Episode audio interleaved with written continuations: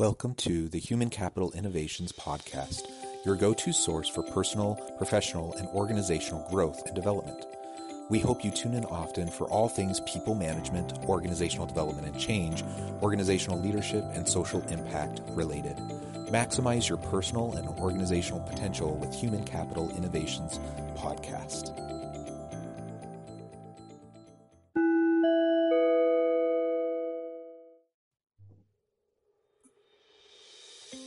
Welcome to the Human Capital Innovations Podcast. In this HCI podcast episode, I talk with Dr. Frederick White about the verticals of power, sycophant syndrome, and how both harm organizations, with a special focus on Putin's Russia and the higher education context.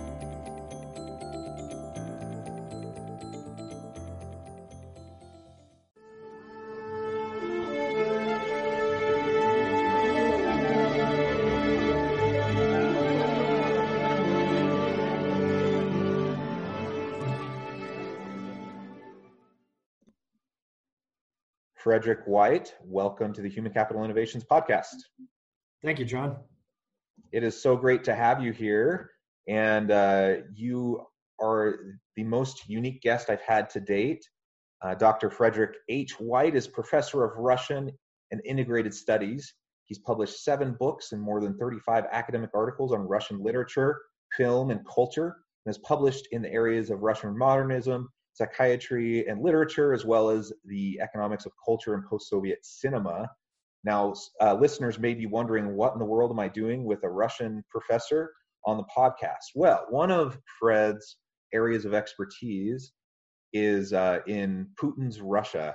And Fred and I have known each other for a long time, and uh, we, have just been having some offline discussions about uh, sycophant syndrome, uh, verticals of power, and there's a lot of application to Putin's Russia. And Fred, being an expert in the area, I thought, well, this would be a really fascinating kind of interdisciplinary discussion to pull him in, have a great conversation as it applies not only politically in in, uh, in the Russian government, but also in a higher education context and uh, to organizations more generally, because this is certainly a problem that's not unique to Putin's Russia.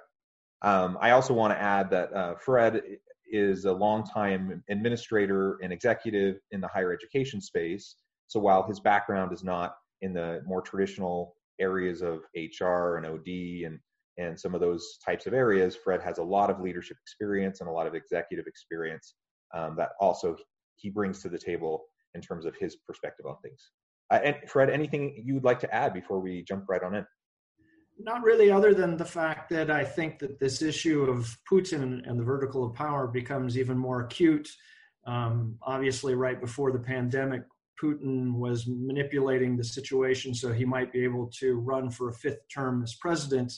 And I believe that part of the reason that he has to do that is due um, to the problems of a vertical of power structure that he's established. And so, as we talked more and more, I thought this seemed to be the ideal moment to have this discussion. Yeah, great. So let's let's start by defining what you mean. Well, so we we need to define sycophant syndrome and what you know what it, it means to be a, sycophant within an organization towards a leader. We need to define vertical power, uh, and then we can start going in more to how that manifests itself in Putin's Russia. Um, so let's start with um, sycophant. Certainly, I, I was aware of the term, but I hadn't really thought about sycophant syndrome in terms of organizations prior to us having some discussion, um, though it's super applicable. Um, would you mind just taking a minute and, and describing that a little bit? Sure. Um, at least kind of how we've discussed it in our own private conversations, and then certainly applicable to Putin. The idea here is that you're not looking for strong independent voices and leadership, shared governance, let's say. Um, what you're really looking for is a top down approach where uh, the person at the top makes decisions, and everyone below that uh, uh, then follows. Um, in this case, what Vladimir Putin suggests. There isn't a lot of back and forth. There isn't a lot of um, um, alternative opinions. Uh, it's really a command structure, top-down command structure, um, where uh, those in the kind of lower parts of the of the vertical of power um, have no free will really or decision making uh, abilities or even desire, maybe. Putin is a great example of surrounding himself with with yes men, right? So when we think of sycophants, we think of all these people who just stroke the ego, who who will just reinforce the the power and authority of that the head of whatever the organization or institution is. Um, you know, there's lots of synonyms for this term, uh, but we've all seen it. We've we've seen the brown nosers, the suck ups, the bootlickers, whatever term you want to use, um, and it's it's usually quite frustrating and disgusting to everyone else who's on the outside looking in, observing this because they can see um, the inequities and how people are treated based on actual competencies, actual merit. Um, people who are rewarded are the people who are the the, the suck ups and the the yes men, right? Um, thoughts on that?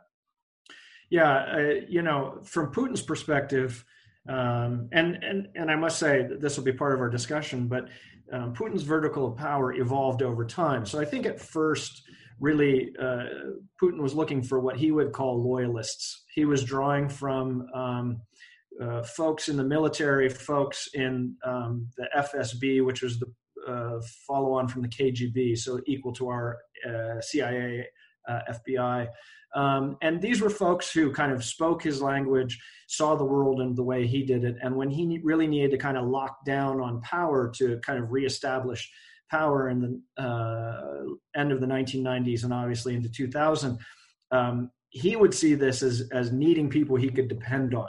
The problem is, is that uh, the longer a vertical of power goes, I think it's less about loyalties to the leader, and uh, it becomes much more kind of what you were defining the negative side of that, which is people are uh, less and less likely to oppose ideas or offer alternative ideas, or you know we sometimes talk about disruptive thinking, um, suggests some kind of level of disruptive thinking because it becomes clear over time that this uh, vertical of power is not simply about loyalty and and competency it's really about those who uh, maintain that line of power are the ones who continue to uh, benefit from it.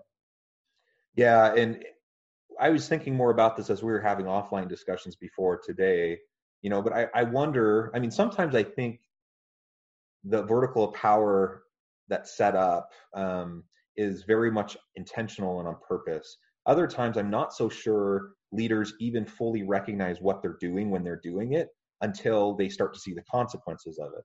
Uh, and every, you know, it's human nature. We like to have people like us around us, and we like to have people who think we're brilliant and agree with us. So, you know, there's nothing novel or new about that. So it's not surprising that leaders would often surround themselves, maybe unwittingly, perhaps sometimes, uh, surround themselves with those types of people. Um, I know you have your your thoughts and feelings about Putin's intentionality you know around setting up this vertical power i guess what i'm suggesting is outside of just his example i, I do think it's possible for for naive um, ego driven uh, leaders in organizations to to do this even though that's not actually their initial intention and then we end up with groupthink um, and and you just you get caught in a bubble and nobody likes to think that they're caught in a bubble. They every you know, especially a leader who's been successful in their life. Um, they have skills and competencies. They think there's a reason why they're in the position they're in. You know, the last thing they're going to be thinking is that I'm this incredibly sheltered bubble person in a bubble that doesn't have any outside perspective. And so it's hard for someone in that situation to recognize it when they're there, right? Unless they have a constant flow of disruptive thinking, like you just mentioned, to challenge them, to, to help them get outside of um, the status quo. Um, so I can think of so many examples in organizations I've worked with over the years where there's been some level of that dynamic happening where they don't even recognize that it, that they've sheltered themselves so much, um, but because of that, they're just hindering themselves. They they don't have competent people below them um, who they can lean on, so they end up having to to to carry more and more of the load. Um, there, there's no succession planning because they don't they're not preparing people and delegating to people below them, and their thinking is stale because they just continue along the same line that they've always been thinking, and everyone just keeps telling them they're brilliant. Um, so that's a huge problem. Yeah, and I think where we see that uh, in particular, whether it's Putin's Russia or whether um, it, it's a, another organization, is if you are constantly um, promoting from within, and if it seems that you no one understands your organization except for the people within, um, I think that's a, a, bad sign right there. Um, um, you know, of course, if you're if you have a very uh, unique company with a very limited skill set, I could see where that is. But you know, something as big as let's say a university or uh, something like uh, running uh, uh Russia, um, you should be able to be constantly kind of involving new and dynamic people and new and dynamic ideas. Um, one of the things that I uh, jokingly talk about with my students when we discuss Russia is that uh, it's this play called Democracy, uh, Russian Democracy, where um, the characters are all set and they really don't change. Um, you know, if you if you uh, go to England uh, and you kind of become aware of the English political system, and then you go away, and then you come back five or six years later, you have to relearn who all the people are, right? Who the ministers are, what positions they hold. With Russia, you can go away and come back and go away and come back and it's the same people playing the same parts right which means there's no kind of new ideas and innovation and i think in a similar uh, company structure um, if if you if if you don't have any new ideas that are reaching the president of the com- company or the ceo then like you said it becomes a, either an echo chamber or a bubble, right? Where the same ideas that seemed to work 10 years ago are still being lauded as innovative, where in fact they're 10 year old ideas.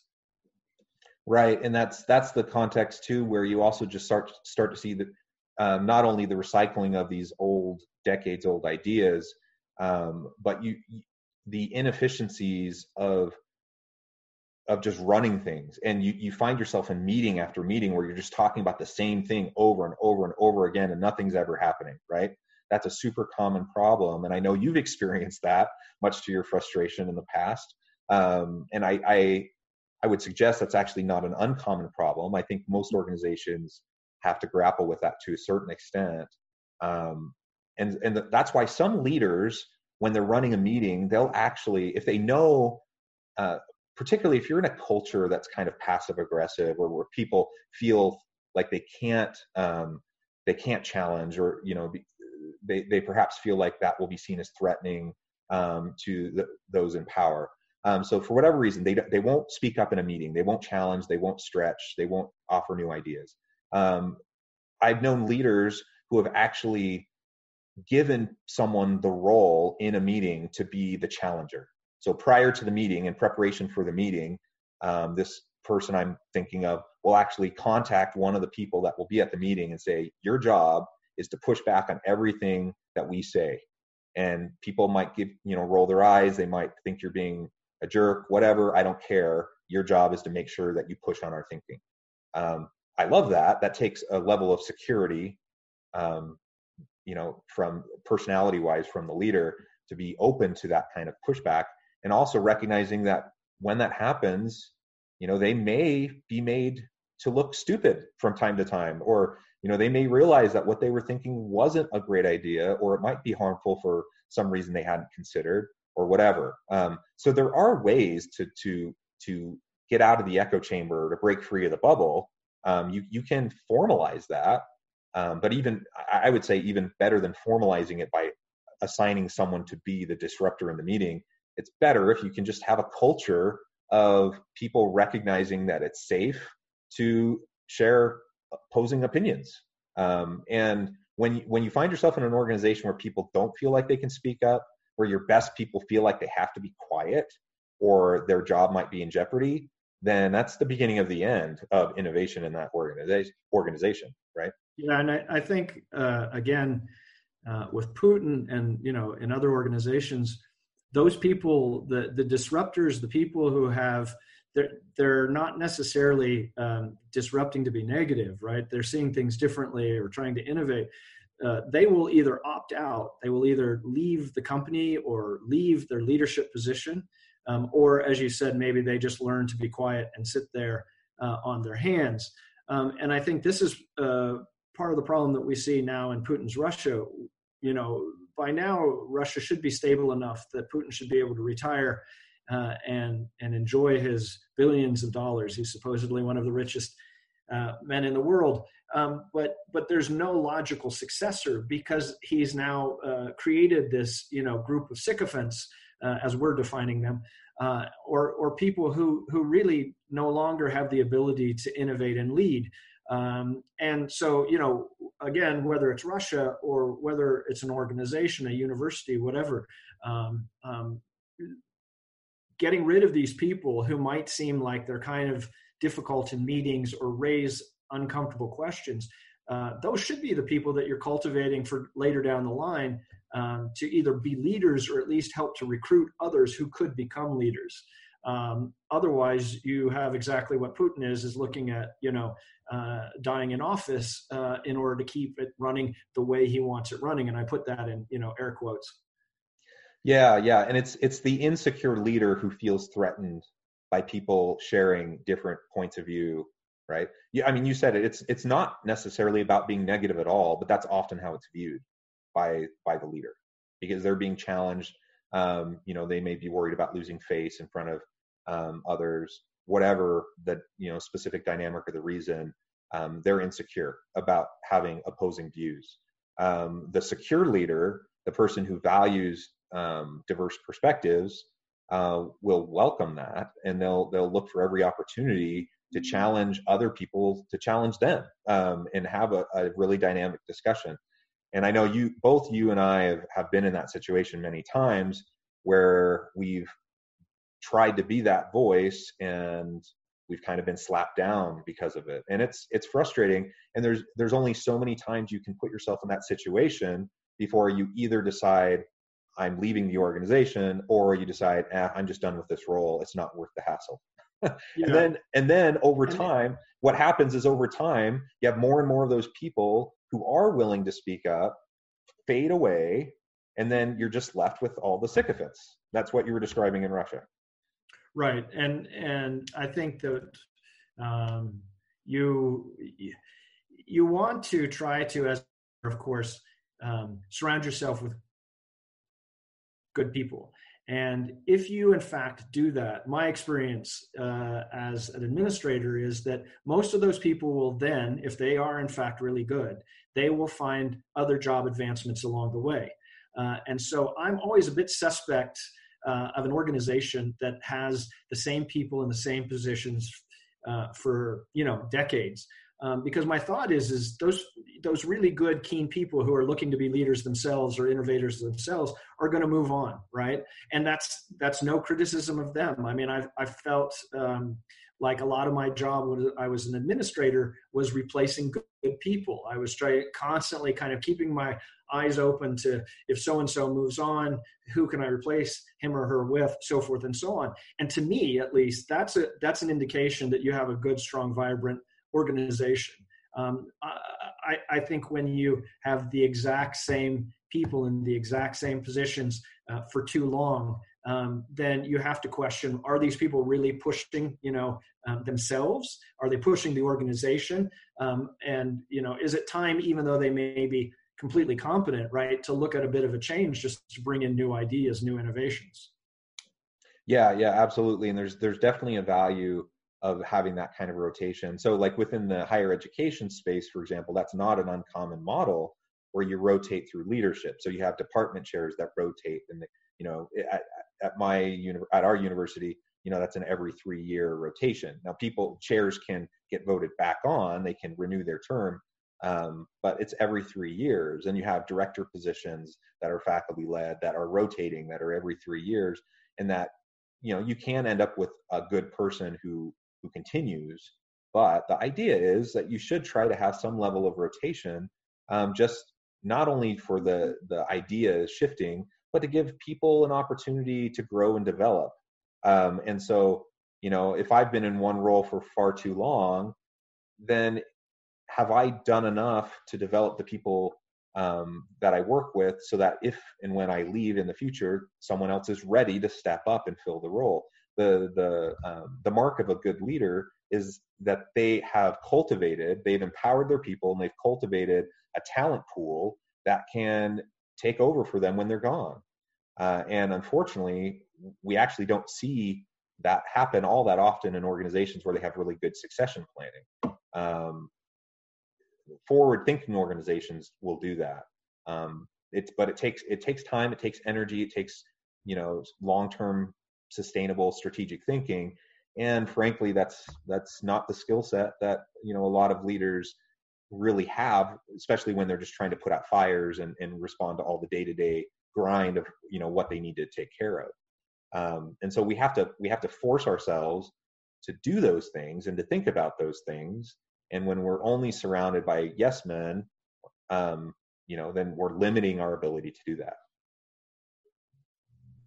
Yeah, and I think that uh, you know it used to be that university presidents would stay for 10, 15, 20 years as president of a university.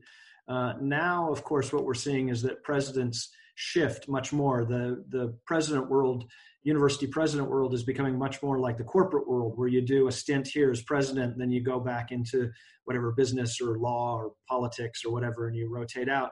Um, and I think in some ways that may compound the problem further because. Um, uh, the president stepping in, the new president, doesn't have 5, 10, 15 years of knowledge about the institution, and they're often relying on um, VPs or provosts. Um, and certainly there is the possibility that that the new president of a university would want his or her new people, and so there would be a clearing out. But I think there's also a, a realization that um, no one can know every intricacy of a large institution, and so they kind of are relying on those people.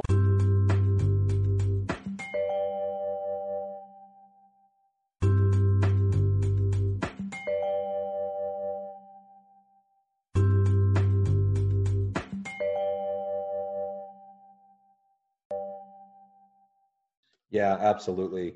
Uh, and and of course, any organization can can have that, those struggles going through a transition period. Um, a CEO in a company, or a president at a university, or a new president uh, politically within a, uh, a government context. Um, there's always going to be challenges with that, and there's always going to be challenges with succession planning. Um, you know, even in the best organizations. But what we, I, you already alluded to this. What we should assume I think a healthy organization assumes that they're developing their people to grow and move on. And if if you're stagnant and you and nobody ever moves on and nobody ever shifts roles, um, then despite best intentions, you're going to end up having recycled thinking. I, I just don't know any other way around it, right? In in a reverse kind of reverse argument, if you will. Um, uh, when I used to be in, I've been in an associate dean twice in two different universities under two different deans, and the joke was was that we really needed to let everyone in the university know what it was like to be dean for a day. Of course, we joked and said you'd have to be dean for at least a month or two months before you really got it. But you know, there is also, I think, within organizations, this uh, issue too that if there's never change in these key positions. No one actually below really understands what that position requires the stresses the requirements and so forth. And so i think there's a uh, in some ways there's some need right to allow other people in the organizations to experience the responsibility whether it's at the associate dean or the dean level if we're in a university or in a corporation because otherwise people begin to assume that it doesn't really take that much there isn't much going on and they don't really have any of the information or knowledge right about about how the organization and structure works. So again, for me uh, as a university leader, it's good when people rotate through, right? Because uh, positions not you know over we don't want a revolving door, but you certainly want people who understand how the organization works right? So that they can help other people within the organization understand what some of the stressors are, what the demands are, what the real budget is, so forth and so on. Hopefully, you don't mind me saying this, but I know when uh, at our, our current university, when you were in uh, uh, an associate vice president role, I think you had the reputation of being kind of the disruptor in the room. Um, is that a fair characterization? Yeah, and I I think um, and I, I think, think especially at our university, that was maybe appreciated to a certain degree because the dominant culture here in Utah does not normally do that. I'm not mm-hmm. originally from Utah, and so um, I, I, thought being devil's advocate or at least raising the potential red flags was important for you know a discussion before we made a final decision. Um, so yeah i would say that's a fair characterization. Yeah and sometimes like you said that was seen as valuable. Um, but again given the dominant culture here not just in utah but you know at the university um, you know that does sometimes wear on people. And so it's it's appreciated to an extent. And it kind of depends also whose point it is and who's trying to drive a certain initiative you know? Some people are more are more willing to accept the the devil's advocate pushback than others. Um, so it's just interesting. And i know i know you've had frustrations over the years um, at times you know when when uh, certain individuals perhaps weren't as open to robust discussion i know i've, I've felt the same way at times. Um, and you know I, I, think part of that's just the reality of or, reality of organizations. You're always going to have you know um, people not necessarily always understanding where each other's coming from the intentions. Uh, hopefully we can be generous with each other and assume best of intentions and that everyone wants a good outcome you know for the organization and for the people there. Uh, but that's not always the case actually. There are there are egos involved and sometimes people are just trying to protect themselves and sometimes people um, are willfully ignoring key facts or information that doesn't support their agenda because they just want to push their agenda regardless of what what the information actually says. So you know you have all these dynamics going on um, that create you know the politics of any organization and that's that's the soup that that uh, leaders get to wade through as they try to do their their job. Yeah, and I I think kind of returning to Putin as our kind of again through conversation. Um, uh, what you don't want to get to uh, is uh, the situation that we've just discussed, where you really don't have anyone you can turn to in a moment either of crisis or uh, in a moment of succession uh, to take over, uh, you know, your company, your university, or in this case, uh, your country. Um, and then I think uh, leaders really need to uh, have kind of a deep thought about if I were to leave, right? If I were to leave, is the organization really going to be served well um, by handing it over to uh, you know people who have more or less just simply agreed with me um, throughout the years? Um, and are you know are you comfortable doing that? I think in some cases leaders probably are. I think there's certain leaders that believe that they've groomed people. I think there's this concept right that they've groomed people.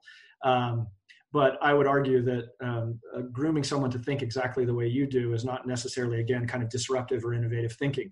Um, so uh, I'd like to run a, a, red flag on that as well.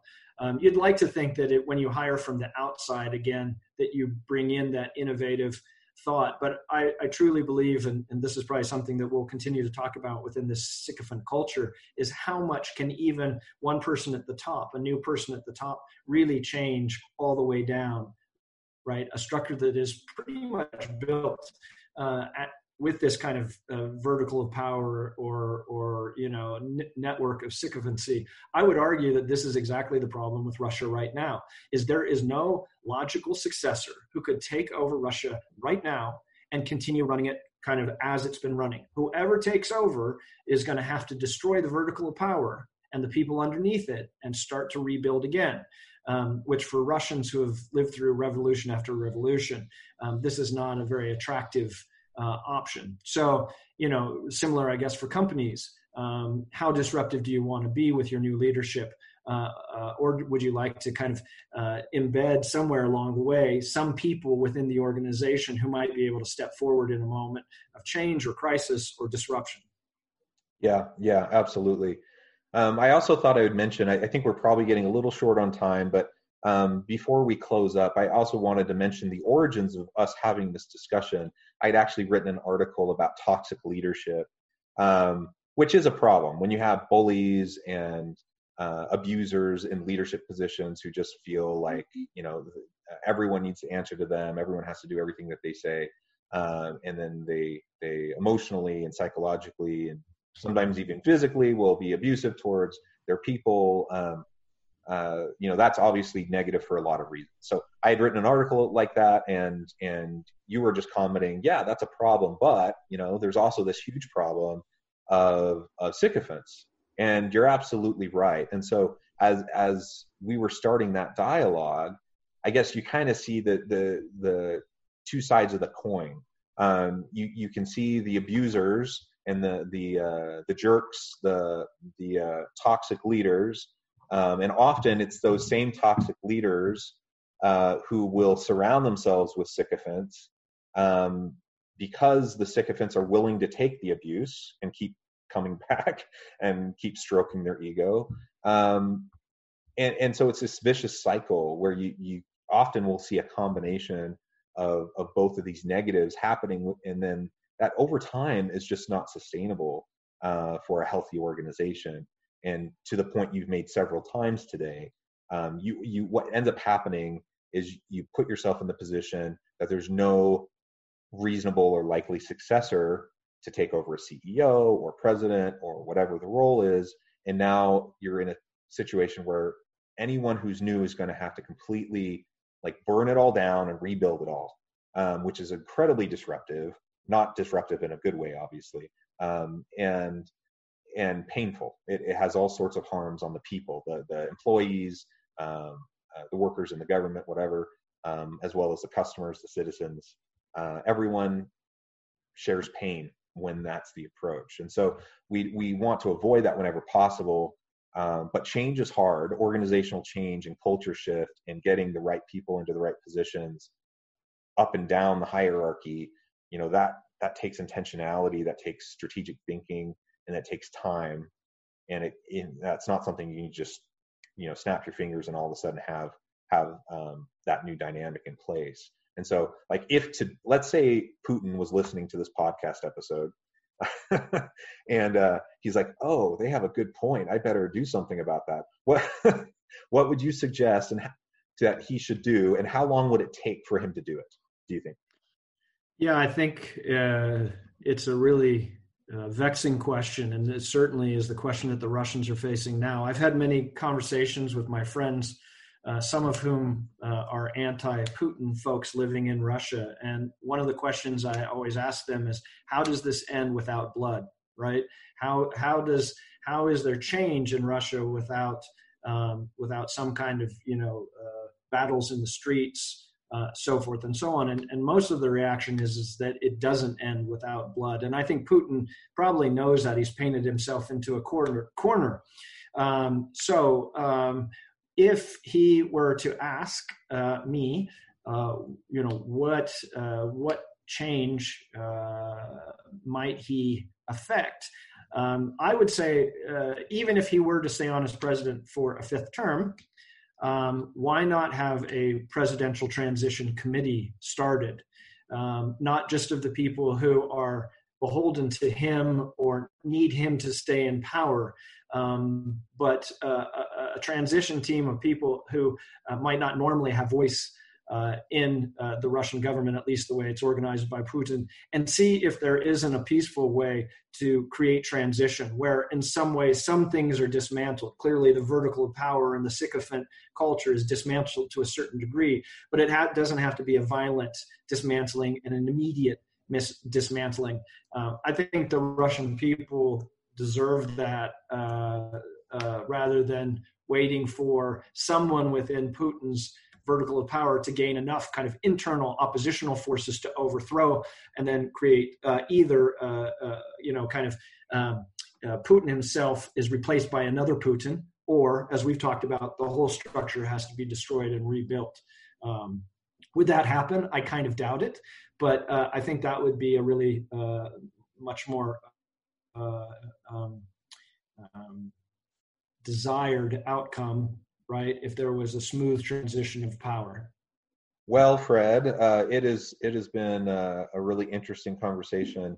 Again, this is often not um, the exact context of the discussions that I have, uh, you know, on this podcast, but I think it's it's relevant, it's timely, not only because of geopolitics and and and the Russia problem, but domestically, you know, uh, politics here at home. I think we have similar things happening um, in the U.S. context, and there are definitely applications into organizational leadership, regardless of whether you're talking about for-profit, nonprofit, uh, higher ed, government, whatever. Um, we see a lot of these same things playing out in, in different types of organizations. Um, so, you know, for listeners, you want to be thinking about, you know, do you see any of these um, signals? Do you see any of these characteristics in leaders within your organization? Or do you, do you, if you're a leader, do you um, see yourself doing any of these things, even if unintentionally? Um, and start now to counteract those effects, um, uh, because while it may it may secure things in the short term, uh, in the long term, it, it's not sustainable uh, and it's not it's certainly not healthy. So, uh, with that, uh, Fred, I, will give you the final word. Anything else you want to share before we close? I, th- I think just what you alluded to, but what we keep finding the more and more we talk is that often the macro and the micro uh, act in exactly the same way. So what seems abstract, talking about Putin and 20, 30 years of Putin's reign in Russia, really does have applicability, I think, to organizations in your own community, um, because leadership styles and the people you hire into organizations um, are is it's ubiquitous, rather whether you're running a country or what, running a small business. So uh, I, I would like to think that we could have these conversations more and more um, across disciplines like this and that each would benefit from it. Yeah, excellent. Well, thank you again so much for, for joining me on this discussion. Uh, and good to see you, my friend. And I hope you have a wonderful week.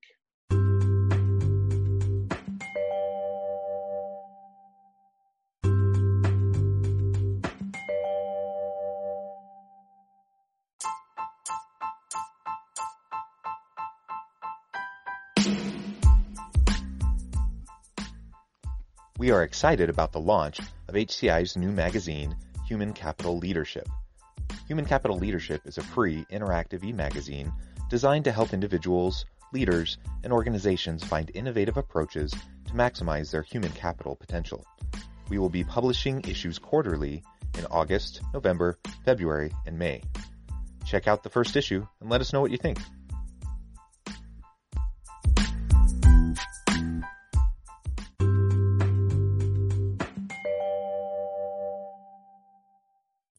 Thanks again for joining us for this episode of the Human Capital Innovations Podcast. I hope you stay healthy and safe and that you have a great week.